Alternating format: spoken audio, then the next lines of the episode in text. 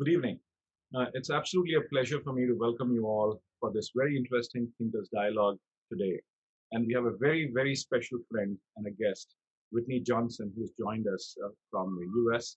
Uh, an amazing person. In fact, I uh, distinctly remember that I met her about five or six years back in London. And uh, for some odd reason, we ended up uh, becoming great friends. We've been in touch off and on. But I think the most memorable of all the things was that as a family, where we went to Taj Mahal uh, and uh, some places in India like uh, Fatehpur Sikri, and it was just one of the most fantastic uh, experiences that I've had, uh, learning from her. Uh, and knowing so many things. In fact, one of the most influential thoughts that I ever heard from her was the S curve. Uh, we of course dabbled into many many interesting ideas at that point in time we did not fructify it but i, I hope somewhere down the line when whitney has more time uh, and uh, we can talk about those things as we go along. But uh, besides that i think you should all know that uh, she's an amazing author. She's done three books which are the bestsellers. Um, uh, and then of course build an a team then of course there's a book called disrupt yourself and then do go and something right? So that that's your Dream Do was the first one.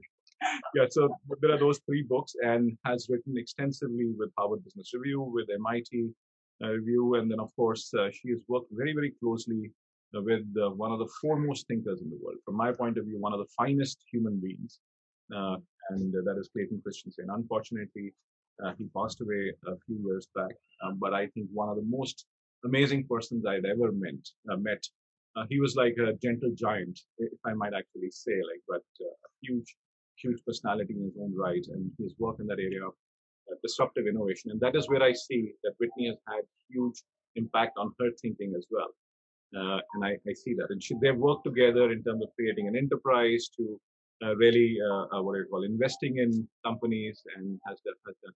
You've done some amazing sets of investments as well, which I do see and read about. Uh, so that's what Whitney Johnson is. And then, of course, she heads uh, WLJ Advisors, and she's worked with Fortune 500 companies. So uh, if you feel, if you see any meaningful CEO who's done some great job or does some great work, uh, she that person must have been coached by Whitney at some point in time. I presume. so that that's where it is. So Whitney, uh, thanks a lot for joining us today. It is just a pleasure and an honor to have you on this uh, show. Oh, oh, Amit, I'm so happy to be here and that, and I. It makes me so thrilled to hear that you and Neera enjoyed that trip to the Taj Mahal as much as I did. I have all these wonderful photos from that from that journey, and you were so gracious when um, yeah, and just just for everybody, this is so fun. So we met at Thinkers 50 like five or six years ago. And we randomly were sitting next to each other and just started up a conversation. And then you were so kind in 2018 when I launched Build an A Team to have me over to India. And then we got to go to the Taj Mahal and it was, it was just so lovely. So thank you. Um, like right back at you in terms of reciprocating the, the sentiments. Thank you. Thank you, Whitney. So we'll quickly dive into the uh, conversation. So Whitney, uh, how's been this last one year for you? Because that that's where a lot of your work would also come into yeah. it, like experiences, how you really look at things. But just tell me more about how, how was the last one year for you? Yeah, it's such a great question Amit. So I I was reflecting on this. I remember back in March when the world just started to shut down, and um, well, it started to shut down in places outside of the United States earlier than March, but in March we started to feel it here. And I remember having a couple, I remember it being a few days. My children, who are the ultimate truth tellers, remember it being a couple of weeks. But I had a couple of weeks where I was very frightened and I thought, oh no, you know, is the world coming to an end? And what does this mean for my business? And what does this mean, you know, financially and all those different things? And are we going to get COVID? Um, and so I had a couple of weeks where that was the case. But then I remember thinking to myself very clearly, this is showtime for me. Like I am talking about personal disruption. Every single day of my life, I'm saying to you and to anybody who will listen, if you want to manage in disruption, if you want to thrive in disruption, you have to disrupt yourself. And so it was at that point I made this very conscious choice of, so what am I going to do here? Am I going to choose, am I going to choose fear or am I going to choose hope? And my most conscious way of doing that, and then I'll talk about the rest of the year, but this was really the anchoring moment for me, is I decided that I was going to do a LinkedIn Live every day for 16 days straight. And I was just going to show up and say, I know there's chaos out there, but I'm going to be calm. And for these few minutes together, we are going to be calm every day for 16 days. I did it on Saturday. I did it on Sunday. And that was really the beginning for me of setting the tone for the rest of the year. It didn't mean that our business didn't change dramatically. Revenue dropped precipitously last year. Of course it would. Um, but it also, but it did set the tone for me from a professional standpoint. And I'll talk about personal in just a minute of saying, what are we going to do with this? We talk about disruption. Am I able to eat my own cooking? How will I deal with this disruption and how am I going to disrupt myself? So that really set the tone for the business and we thought about how do we pivot it? What do we do differently? Clearly, I wasn't going to be doing any, speaking on a stage. And so how are we going to change our vision, uh, business? Um, then that's professionally. And then personally, um, we were fortunate. We were able to quarantine. None of us got COVID. So I'm very, very grateful for that. Um, and one of the gifts of COVID for me was the fact that we spent a lot of time together as a family. We have two college age children. They were home all summer. We were in close quarters. And so we got to practice figuring out what, how are we going to work with each other? How are we going to talk to each other as adults? Because me saying, you know, go make your bed does not fly at this point.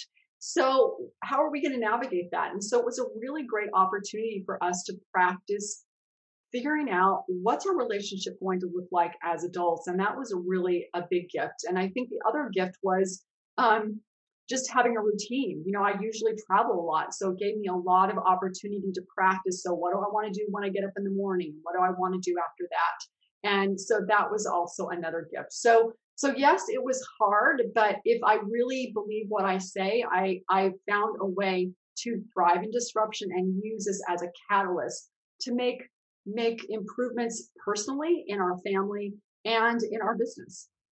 So, uh, Whitney, you make a very important point. You know, like uh, you would, you did rediscover or disrupt the relationship that you were having with young children.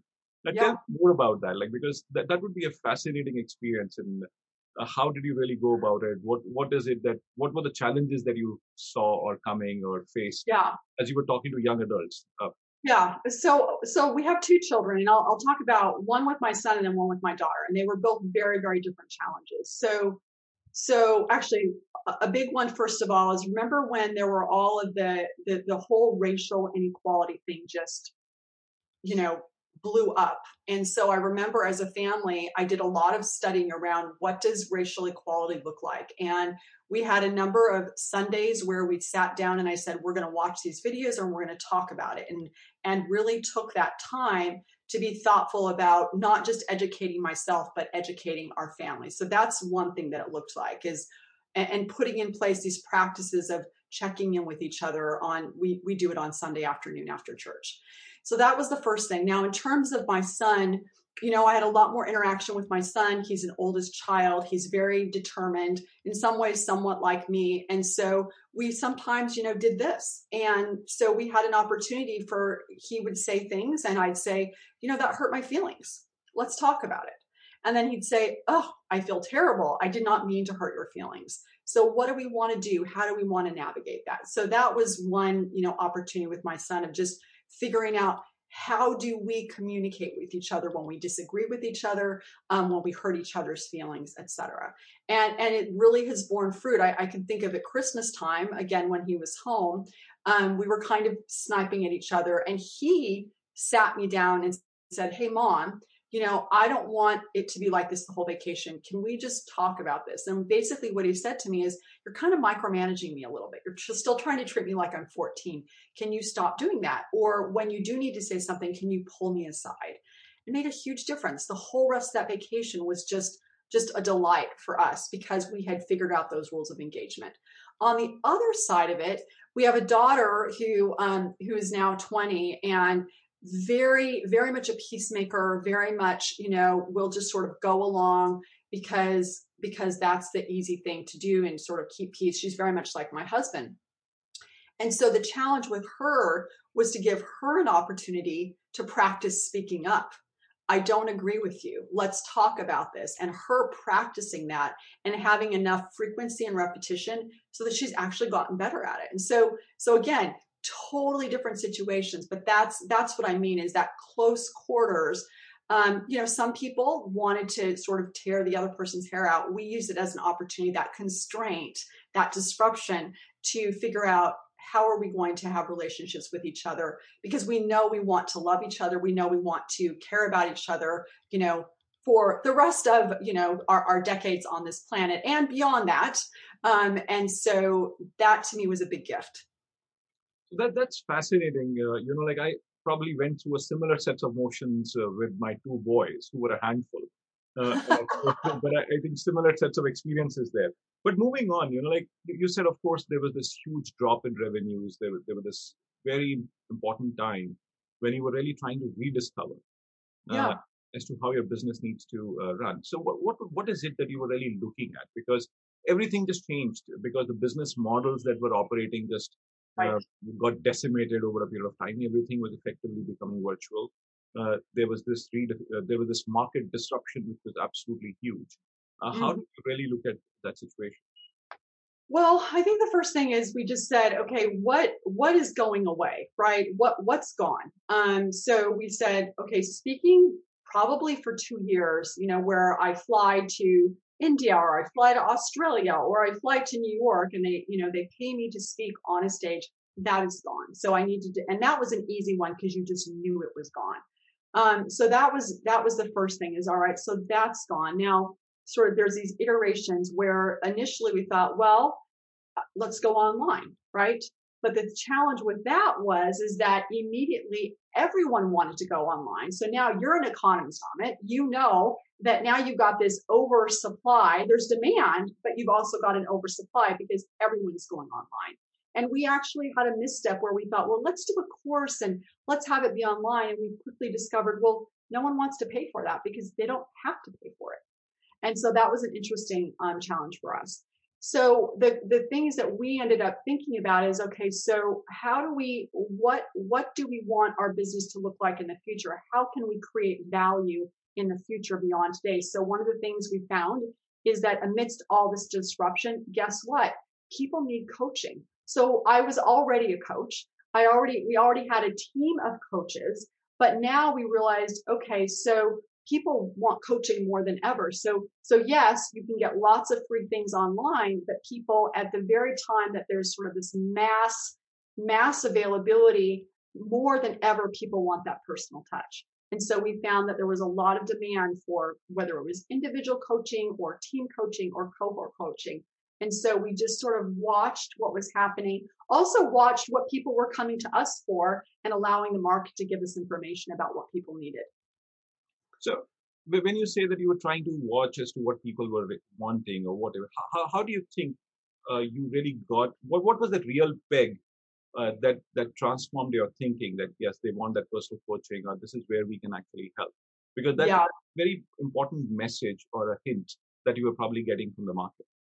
Yeah, I think I, I would like to say so. My business partner and I. So interestingly enough, my business partner, her name is Amy Humble. She formerly was the chief of staff for Jim Collins. So you know, good, good to great thinking. And and so we we just started watching.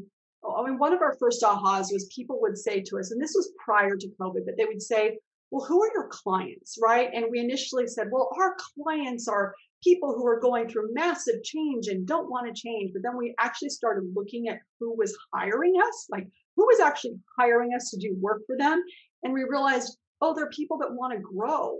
There are individuals who want to grow, there are teams who want to grow, there are companies and organizations who want to grow, whether they're startups or, or large businesses. So I think that's the first thing that we really just said, who is coming to us and asking for our help and who is willing to pay us for our help. And I think that was really the important pivot point for us. And I think the other pivot point for us was, you know, the S curve that you mentioned a minute ago is up until that time, I was, you know, talking about the S curve and it's a, great little S curve of learning. You can use it to think about individual growth. But we found that whenever I talked about it with people, it was incredibly useful and valuable. And so we said, well, people are saying they want this. Don't just draw it for me. Can you come up with a tool or a technology that I can use it with my teams? And so we started really, um, you know, developing a tool, an S curve dashboard where you can get those insights with your teams. And now I'm just having this memory as we're talking.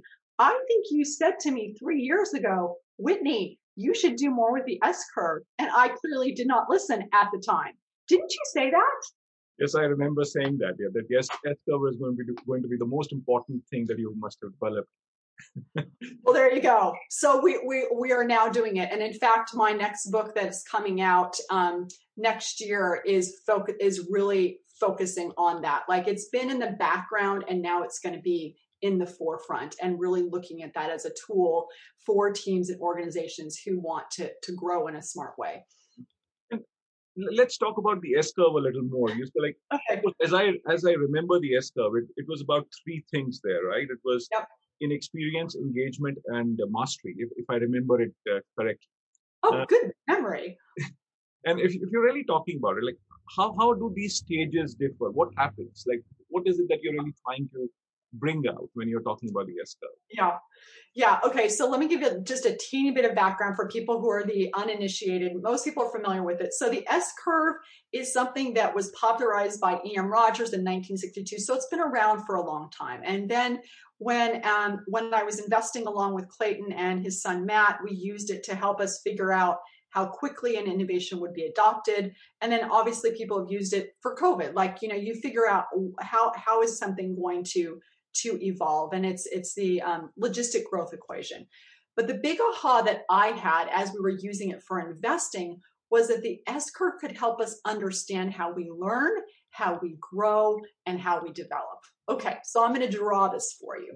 So you've got the you've got an s you're doing something brand new. So for example covid pushed all of us to the bottom of a new s curve and so what's happening at the bottom of, the, uh, of an S curve from a mathematical perspective is growth is happening. In fact, it's happening at a pretty rapid rate, but because it's not discernible, the progress, it feels slow and it looks slow. And so the what that means you're in a place of inexperience, you're likely to get discouraged or get really impatient because you want it to go faster. And so that has all sorts of implications for you as an individual to say, okay, I'm discouraged right now. Of course I'm discouraged. I'm inexperienced. I haven't figured this out. What do I need to do to go faster? And it also means if you've got, you know, a team of people and you're sort of done that dashboard, you can say, huh, I've got a really inexperienced person here. Maybe the next couple of people I hire need to be in the sweet spot or in mastery to support this person at the launch point. So you're here you are, then you do the work, then you accelerate and you move into that steep part of that S. And that's the sweet spot that you were talking about, the engagement part, where before it was like felt really slow. Now it's going super fast. It's hard, but it's not too hard. All your neurons are firing. And you're like, I am exactly where I'm supposed to be. And that's where we want to spend most of our time. You might call it in flow. And the challenge there, if you've got a team, is you say, all right, we're all in the sweet spot, everything's working. But before you know it, you can all move the top and you haven't thought about what are you going to do next. So that's the sweet spot. Then you get mastery. That is a place where you've figured it out. You're at the top of the S, but now what's happening is that growth has actually slowed. And so now you're in this place, you've got this dilemma the innovator's dilemma, but it's with people of like, if I stay here, I could get pushed off. If I do something new, it's still pretty scary. But then you've got to make a decision. What are you going to do to challenge yourself to either move back in the sweet spot or jump to a new curve or stay there and find a way to turn this from success into this place of really contribution and expanding your influence across an organization. So there's the inexperience, there's the engagement, there's the mastery, and it's really a model for you to think about how do we grow as individuals, as teams, as organizations. So when you talk about this S curve, you know, like Whitney, what I hear you saying is that we have to perpetually redefine us, ourselves as we go along. Yes. And, so how many times would that need to happen? Because what, what, what you're saying is deeply embedded in the idea is that you will have to continuously learn and uh, really work towards it. So how many times in your career will you have to really look at it? Or we are just on a smaller S curve all the while and we're just trying to redefine ourselves? Yeah. Oh, it's such a great question, Amit. So I, you know, I wanted to say um, in, infinitely, but um, so if you think about it, it's it's really a fractal because your your life is an S curve, your career is an S curve. Every time you get a new um, job, you're on a new S curve. Every time you take on a new role, you're on a new S curve. Every time you take on a new project, it's a new S curve. Certainly, relationships are an S curve, although in the best relationships, you don't want to jump to a new S curve. And then you could also argue that every day is an S curve. And so the way I think about it is almost like this escalator where it's this continuous pathway to your potential, but it's like you go up and then you move, then you go up and you move. And so, so there's this sort of grace or, or elegance to it for us as, as individuals, but again, as a team, and then with any project that you take on. So how would this S curve fit into politicians? I have to ask you that question. Oh. Kind of Oh, let's talk about it. Well, you know what? I think you should answer that question. Or do you want me to riff and then you can poke holes in it? Yes, I, will go after you. Yeah.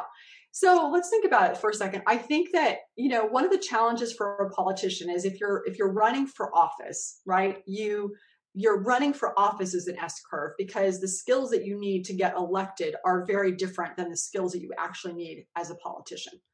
Um, but once let's say once you've gotten elected. So when you first get into office you're you're there and you are inexperienced you don't know how anything works. You don't know who the power brokers are. I was actually just reading a biography by doris kearns goodwin about lyndon baines johnson and how he was actually a master at this figuring out the networks and who he needed to know really quickly. But that's that's for a politician initially. You don't quite know where how to get anything done. But then you figure it out and then you're going to get into the sweet spot where you're actually pretty effective. You know you not only know what you want to do but you now know who you need to talk to and what it needs to look like and how you need to manage the process to be effective to make and effect actual change then the challenge is when you get to the top of that S curve. And I would say that someone who knows that they're not going to get, you know, they're not going to get reelected or they're just tired. They've been in office, they've been elected over and over and over again. They're getting a little bit bored, but they don't actually know what else to do with their life. And so they become increasingly effective. At which point they probably should have stepped aside and let someone else move into that role. But I do think that you can get to that place where and you can see it right? You can see when there are politicians dialing it in as opposed to still incredibly engaged and energetic and want to make something happen. So that's how i would look at it. What about you? No so but i have a follow on question on this. Yeah okay. Both of them actually. And then when you talk about an s curve for a politician I yeah. would rather see that there is a societal S curve as well. So there is some kind of a collision that might actually be happening, or you have to follow that S curve. Uh, how, okay. how would you really bring those together? Because for a success of a politician, for getting elected into office, he has yeah. to understand as to the, what is that collective societal S curve maybe, and where does he actually fit in? Oh, right, right. So it's the it's the context and the ecosystem. Yeah. So that's a great question. You know what's interesting about that? Um, so let me let me make a comment and then I'll, I'll answer your question. So typically you'll think about you know let's say for you and your well, let's say for me and my career, right? I need to look at, okay, so what is the ecosystem in which I'm operating, right? Is it conducive to my growth to be overcome? Let's say it's a role in business. And then there's also the question is, what am I doing to contribute to that ecosystem? What you're saying, though, and I think this is interesting, and maybe it, it applies regardless, is that from a politician's perspective, they've got to figure out what is the ecosystem that I'm operating in and what do I need in order to be effective. But then you're also saying but what are you as the politician going to do to contribute to the ecosystem? And so it's i think it's a both and in either either instance actually.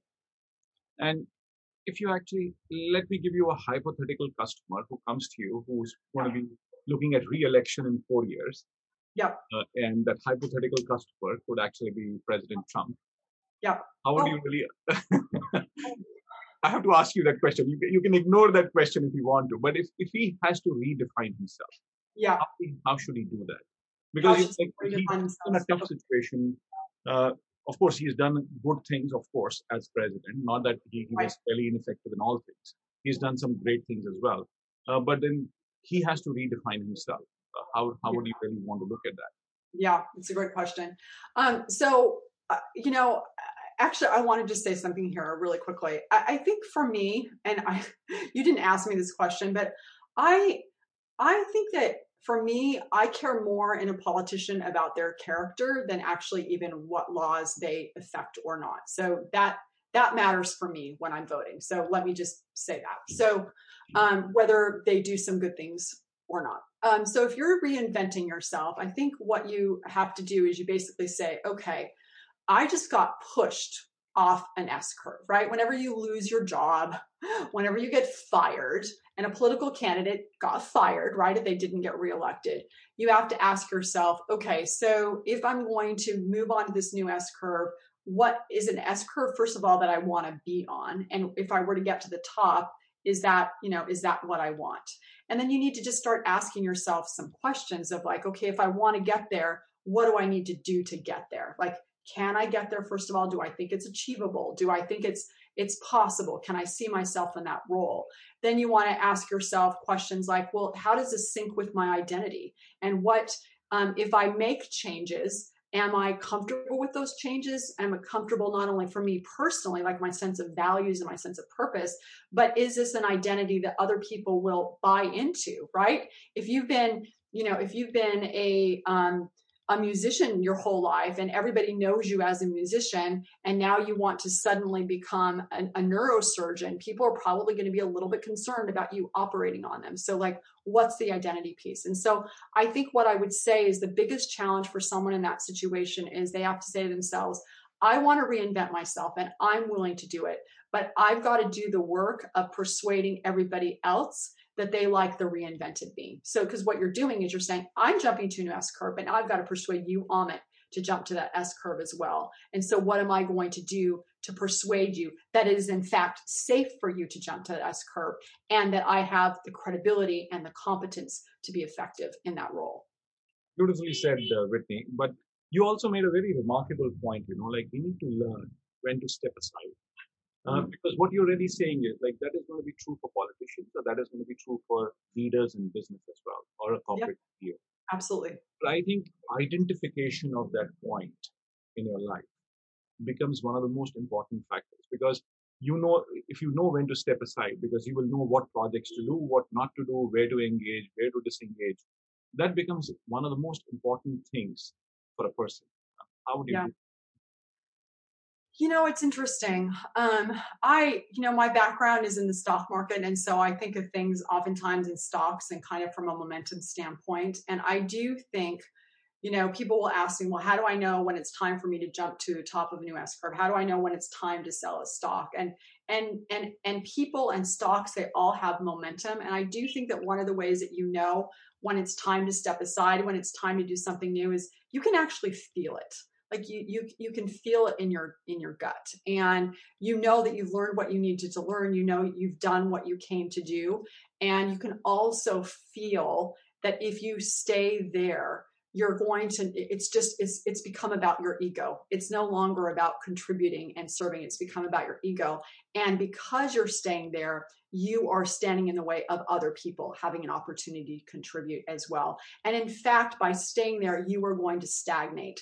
Um, as a human being. And so I think I think that you I think you you uh, at a very basic level I think you can feel it and you can also start seeing when it's a problem because you start dialing it in. You start finding yourself other people are trying to to to be productive and you start quashing their hopes and their dreams and ambitions because you're now competing with them because you want to, you know, there was a famous movie, it's like years and years and years and old called Sunset Boulevard, where, you know, this aging diva just wants to crush the person who's coming up behind her. And so it's really that question of are you getting to the point where you're are you developing people or are you trying to compete with people? And that's a place where you know you've started to stagnate and it's time for you to take on something new. Very very interesting whitney. And are you really hinting at a very important idea that you've shared in your work uh, called intellectual entitlement? How do you do away with intellectual entitlement? Is it is it that what you're really trying to hint at? Yeah, um, I think it's definitely entitlement. I think there it can be intellectual, but it, I think it's bigger and broader than that. Is this feeling of you know, um, I I got here, I deserve it, and this is the way things should always be. And that that's an entitlement because then we're saying at some level, I'm more important than other people around me.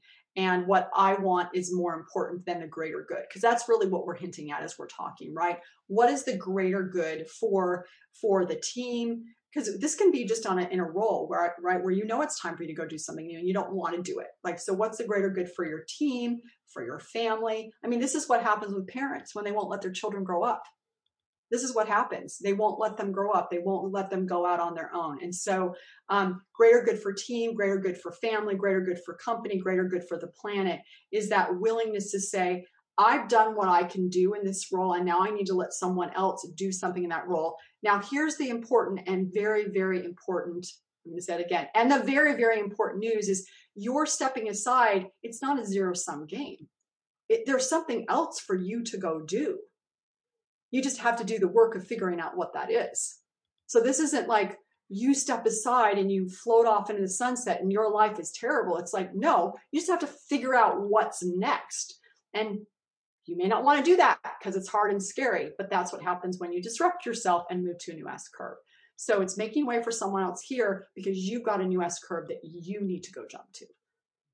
And Whitney, you know, like you, you made a very important point as we were beginning our conversation, and that was on racial equity. Yes. Right. And I, I think that that's a thing which has really hit us very hard in the last few months. Uh, yep. But if you really look at it, like, do, do you see any kind of convergence or for lack of better word, like do, do you think there is a collision between entitlement and racial uh, inequity that actually exists? Like, is it driven by that kind of fundamental thinking? Yeah, yeah, I think it is. I do. I think I think we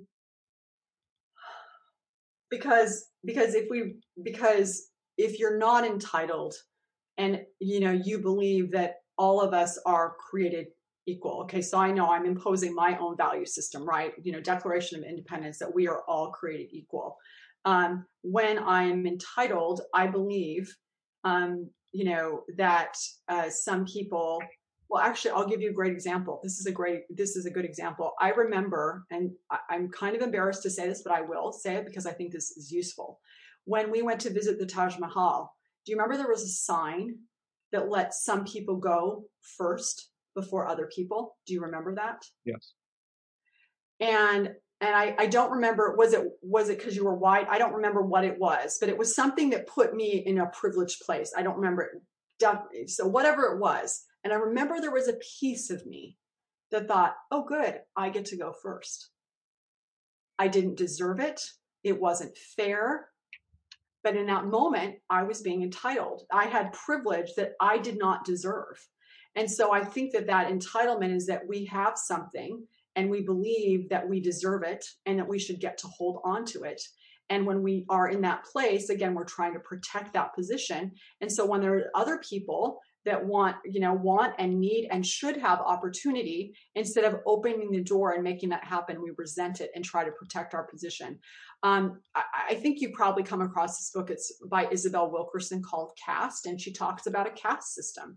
The caste system in the United States, the caste system in India, the caste system in Nazi Germany. It was very revealing, very compelling. And what we're saying when we do that is we're saying, I kind of like the caste system because I like to be above other people. It takes a lot of humility and a lot of um, you know willingness back to this idea of an S curve to say, I am going to go jump to a new S curve and I'm going to figure out what does it mean to think about racial equity? What does that look like for me?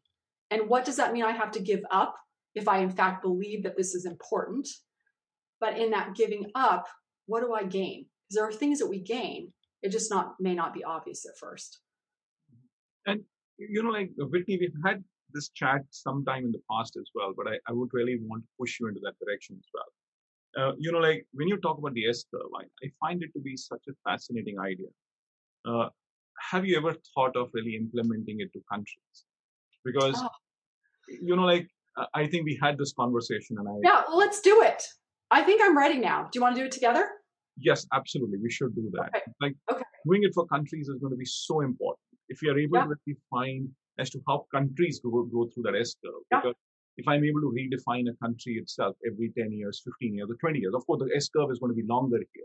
Yeah. But if Yeah. you're able to identify the factors which drive it, don't you think Yeah. it'll be a fascinating thing for how the society goes? I agree. I mean, this is much more your ex- area of expertise. I mean, you're an economist by training. I think it could be fascinating. And when you said that, what made what I thought was interesting is we had Roger Martin on the podcast a couple months ago, and I don't know if you're familiar with his work, obviously.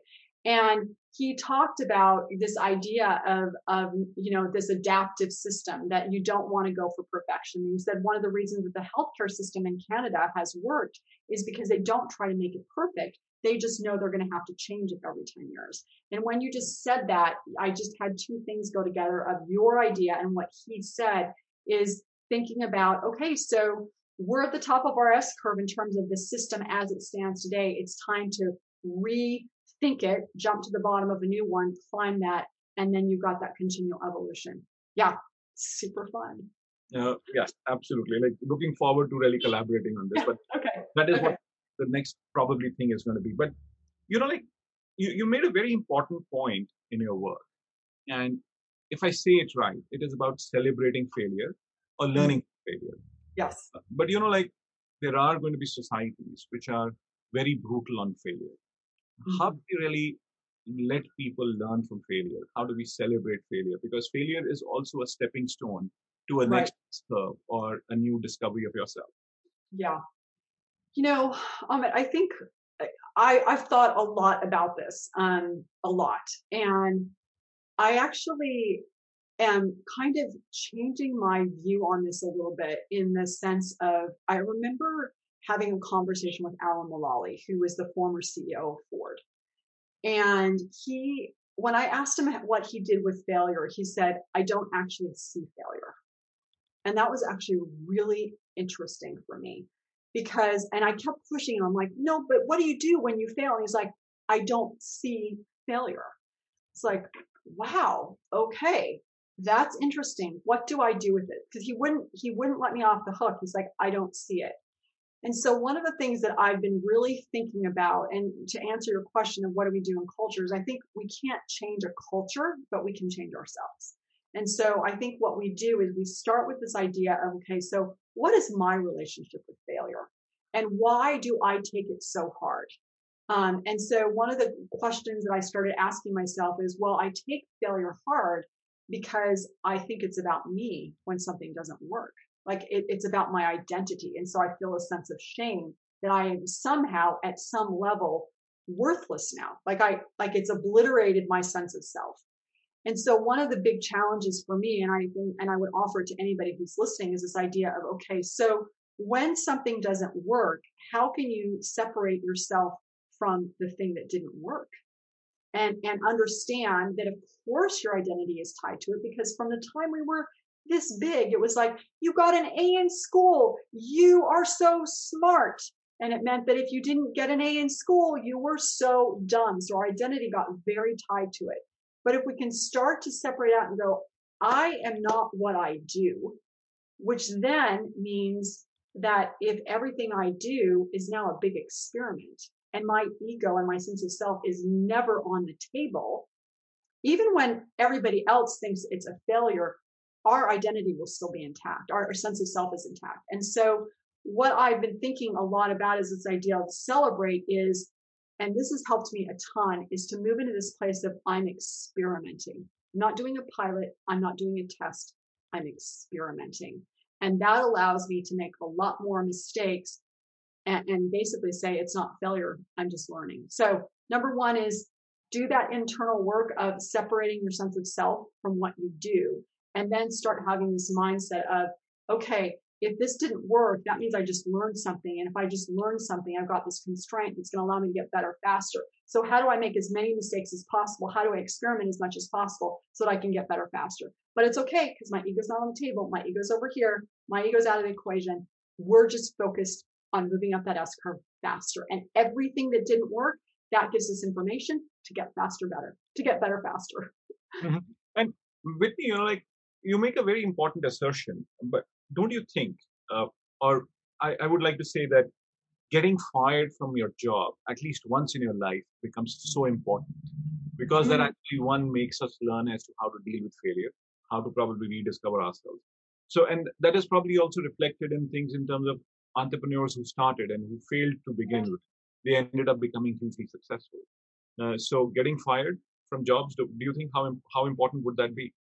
Yeah. Oh, I have two thoughts on that. Number one, I think I think we all need to have, and you know, I, I think we all have to have experiences in our lives. Um, if we believe that life is, you know, about developing as an entire human being that just strip us bare, I, I think we need those sorts of emotional experiences so that we are forced to just say, who am I and what do I care about? And and so I and I think being fired is one of those experiences because for us work is so much an important part of our lives. And and if it's a good job we love the work. And so when we get fired we feel like at, at a very visceral level that we have emotionally been killed. I mean, it, it's that painful.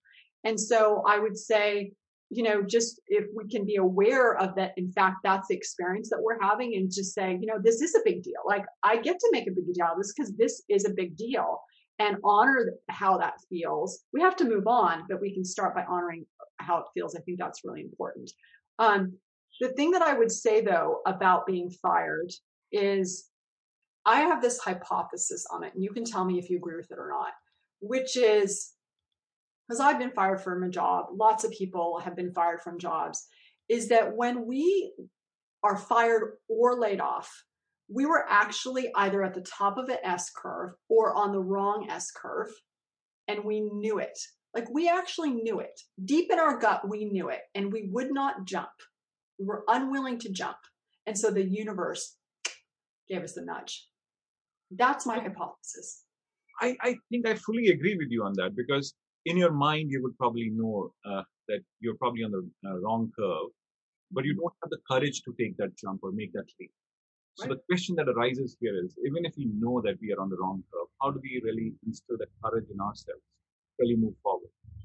Yeah, well, I think I think there's a pattern recognition, right? I, I think I think you start to say, "Oh, okay, yeah, I've seen I've seen this film before. In fact, I was in this film before. Maybe I need to, you know, this isn't working. I need to go do something else." And, and you do get better at it. I mean, just a really simple example. This isn't getting fired, but you know, we took a vacation in December, and I, in the past, have been really bad at taking vacations because I just want to work the whole vacation and then I'm not rested. And so I started to say to myself, okay, taking a vacation is like jumping to a new S curve. And so, what do I need to do to prepare to jump to this new S curve? What am I going to do to allow myself to be at the launch point of that S curve? And so, just like with, um, you know, when you jump to a new S curve, I do think that we can start saying to ourselves, oh, here it comes, starting to get a little bit bored. I'm starting to dial it in. I've been in this role for a while. Um, I'm starting to look around, not quite as engaged, starting to want other people to get out of the way, starting to say that's not how we do it here. Those are all signals for us, or you know, or or we're not, we're just not gaining momentum. They're like, okay, probably time for me to do something. Because if I don't do something, that plateau that looks really fun, really comfortable, I'm going to get pushed off of it. It's going to become a precipice. And then, of course, you end up saying uh, that you, we have to begin our own disruption Yes. Uh, yes. And, and how do we do that? Like, because that, that's the biggest takeaway that we have, we have to draw here, right? That yeah. how, do, how do I begin my own disruption? Because either I'll make myself redundant and rediscover myself, or the world mm-hmm. will actually throw me off the cliff. Right.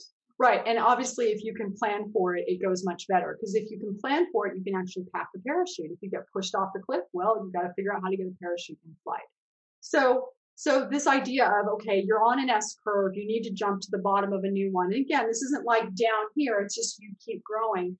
Um, we developed a framework, the framework of personal disruptions. This is all leveraging everything that I learned from Clayton is, you know, seven accelerants for when you're ready, it's time to do something new. What, what are accelerants or guardrails? And so you're looking at, okay, well, how do I play where other people aren't playing? I want to go do something where uh, yes, I might have to compete, but how can I create a niche for myself? How can I take on market risk which will allow me to be more effective or more successful? And how do I make sure I'm playing to my strengths? Sometimes we want to go do really hard things that don't leverage what we do instinctively and innately well. And so we want to figure out what do I do well, like really well, and make sure that whatever we're doing new leverages that. How do I embrace the constraint of, oh, guess what? I really want to go work in India, but my husband works here, so I probably need to find a job in the United States. And then be willing to do things like step back to grow. Sometimes, if you're going to go do something new and you want to do it, you can't just go from here to here. You have to take a step back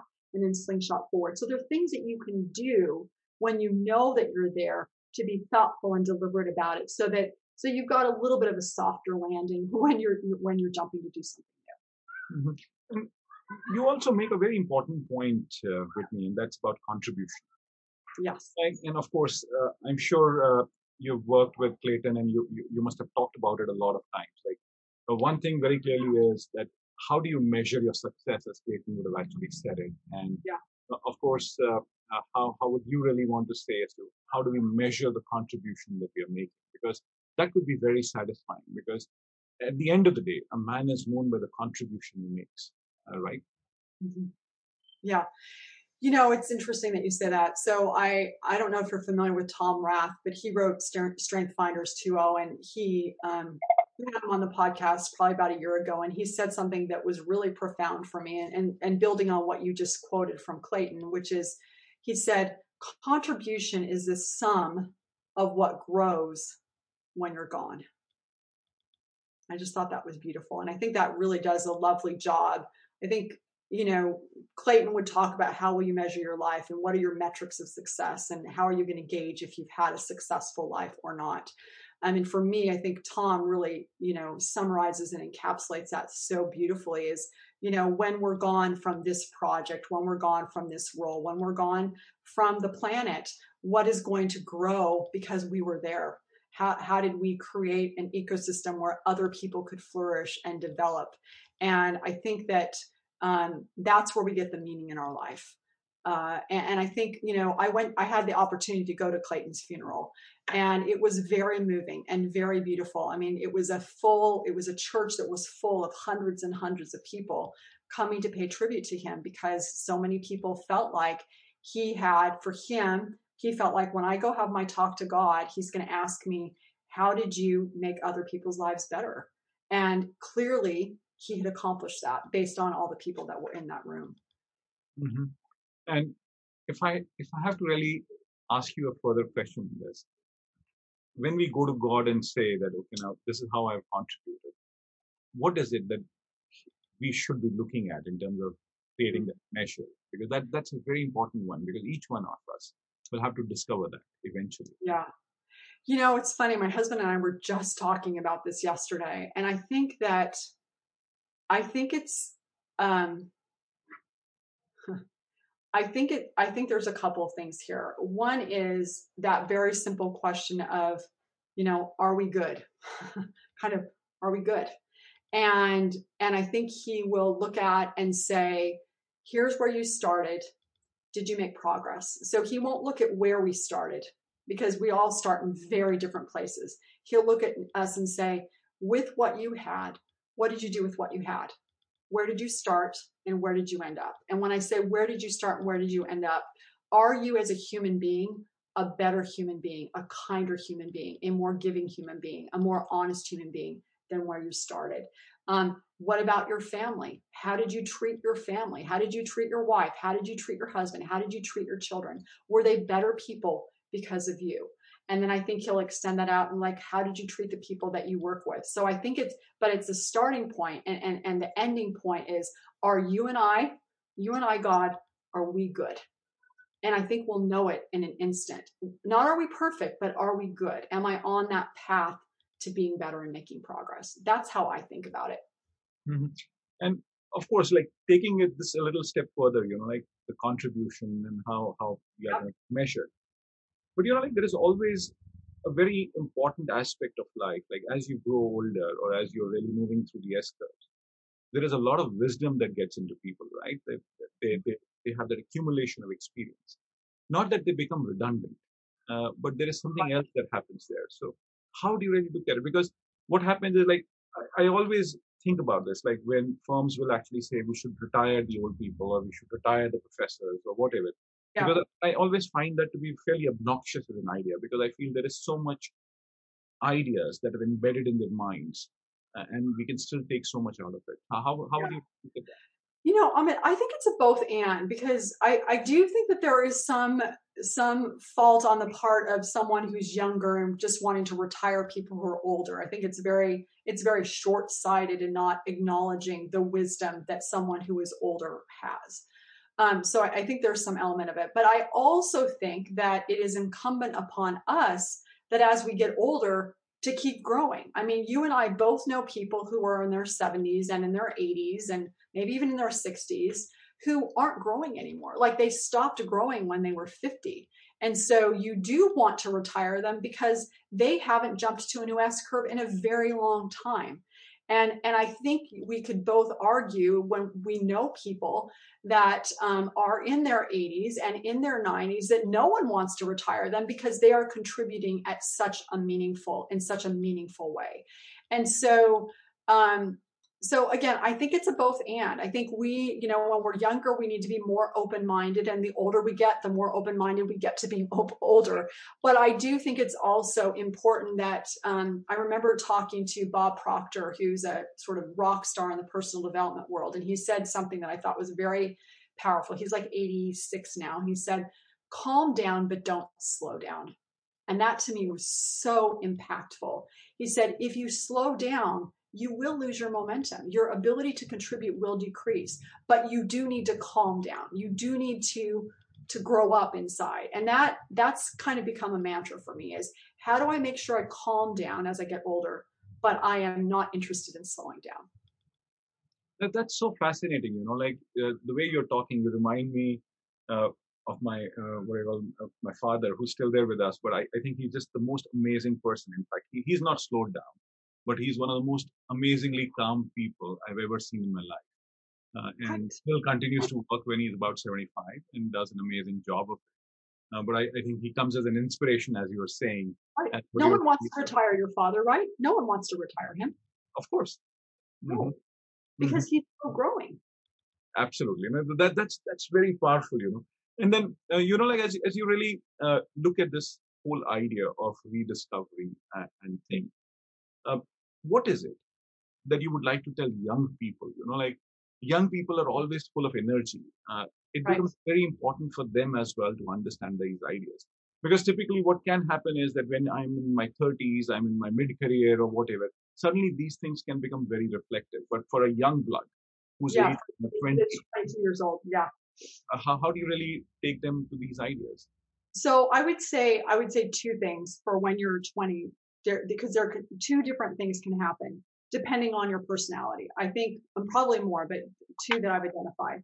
One is is that you can be that person who is like afraid, right? You're at the launch point of your career and of your life, and you're like, I don't know if I can do it. I, I'm not sure if I can do it. I'm not sure if I've got it. And so I would say to that cohort of individuals, um, don't be afraid. Just try things. You're supposed to not know what you're doing, but just be willing to try and just disrupt yourself a little bit every day so that you can make progress along that curve and, and just be willing to explore. I fell in that camp, by the way. I was afraid to try this. I was afraid to try that. And I had to just sort of get dumped into things. But then there's another cohort of people who can be overconfident that they're the launch point of the curve and they don't want to be at the launch point. They just want to go into the sweet spot today. And I would say to that cohort of people, be patient there's there's there's some important things that are happening at this launch point of you figuring things out and you sorting this out and, and wondering and and be patient and know that you're going to move into the sweet spot but allow yourself to be here because there's some important things that you need to learn that are going to be foundational for you so that when you get into the sweet spot you don't topple because you don't have the skills that you need. I mean that that's what to me is the peter principle is when people move to curves too fast they don't have the skills to go underneath the foundation. And so they're at risk of toppling. So if you're the less confident, I would say you can do more than you think you, you can. You're more competent than you think you are. And if you're overconfident, I would say be willing to be patient and do some of this work of laying the groundwork because this slow, it's slow for a reason. So honor that slow. And toward as we move towards the end of our interaction, Yeah. I'll go back to where we started. Like you were, you were with your young kids, uh, Yeah. a young man and a young woman, and you, you, you know, you know, like there is this very important thing that happens, what you call as intergenerational conflict. I would Mhm. rather say that, like huge word, but there is always that intergenerational idea conflict that will happen. Yeah. How do you overcome this? Because this is about very distinct S curves, very distinct way of looking at things because your perspectives could be so different Yeah. from my perspective. Like my young son can have a different perspective. I can have a different perspective. How do you bring those things together? Because this principle can be used so well in our lives as well. Yeah. Yeah. Well, it's obviously something I thought a lot about. Um, I think the thing for me is number one is just be, first of all, be more willing to not be entitled and think that my opinion is the right opinion and to be more willing to listen to what they have to say and what they think about the world. Um, you know, most kids have gotten pretty good at like not actually telling their parents what they think. Um, so I, I, I think that's the first thing. And the second thing, which is actually pretty hard, is that when they do want to talk to you and they do want advice, it's almost always really inconvenient because you're tired. Um, be willing to be there for them to give them the advice or give them the counsel, or mostly just to listen to them talk and process because most of us like to process things out loud. So I would say we can solve it by basically by listening, like really listening. And it is so hard. I'm at the bottom of the S curve on that one, but I'm working on it. And Whitney, before we come to a close, one last question. What would you like to tell people to read if you if you are if you have to ask them to read three things beyond your three books? What are those three things that you would ask them to read? Which redefine you as a person? Yeah, okay. All right. So the first one is obviously The Innovator's Dilemma by Clayton Christensen. Um, the second one I would say are sacred texts. So for me, it's the Bible and the Book of Mormon. It might be the Quran, I, but I think for me, reading sacred texts has absolutely defined me. And then the third one I would say um, that's really influenced my work is um, Brene Brown's Daring Greatly. So, so tho- Right. those be my three. Very nice, Whitney. This has just been such a fascinating conversation. Uh, I think I learned so much, and I, I think I'll have to go back and listen to this and really see as to how do I redefine my S curve and rediscover myself as we actually go along. But I think we need to rediscover our S curves and really start looking at that S curve for countries as we talked about. Let's Yeah. connect with that and be in touch. But thanks All a lot, Whitney. It was such a pleasure and honor to have you with us today. Oh, thank you. It was a blast. Thank you. Bye bye. Bye bye.